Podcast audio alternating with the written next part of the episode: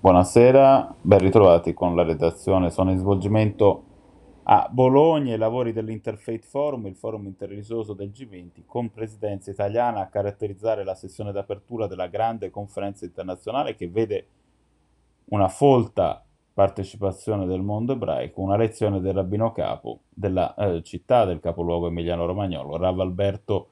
Sermoneta alla presenza e con l'intervento tra gli altri del Presidente del Parlamento europeo David Sassoli, che è uno dei grandi ospiti di questa iniziativa, un importante contributo, quello del RAV, sulla storia plurimillenaria dell'ebraismo italiano, i suoi valori e i suoi slanci. Al RAV anche il compito, al termine eh, dello scorso Shabbat, di onorare la memoria del piccolo Stefano Gaetasce, il suo nome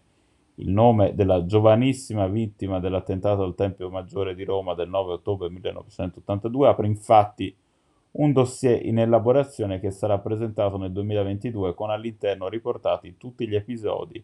e i nomi di tutte le vittime di attentati compiuti nel mondo, nei luoghi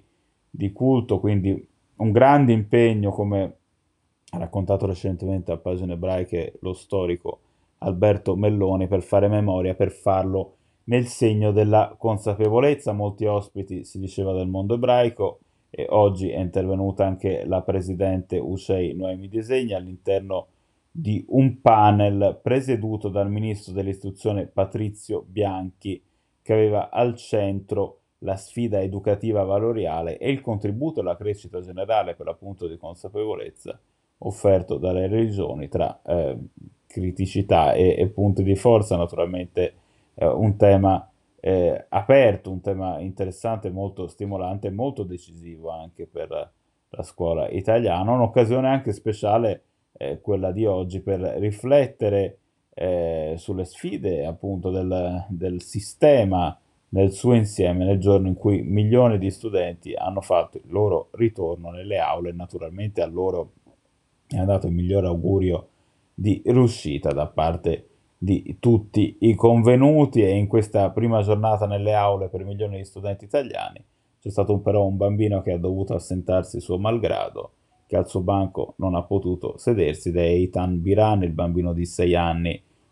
unico sopravvissuto alla tragedia, al crollo della funivia del Mottarone in primavera. Eitan ha sottolineato a riguardo la presidente Noemi Disegni è stato portato in Israele senza alcun permesso, contro le indicazioni del giudice tutelare con un piano di giustizia personale ad opera del nonno e di forse altri familiari. Seguiamo in queste ore, ha poi commentato la Presidente Disegni, con molta ansia e preoccupazione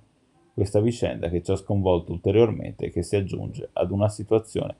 di estrema fragilità eh, preghiamo per il suo bene, auspicando che con il contributo di tutti le forze istituzionalmente preposte sia in Italia che in Israele, con l'affetto della famiglia ritrovata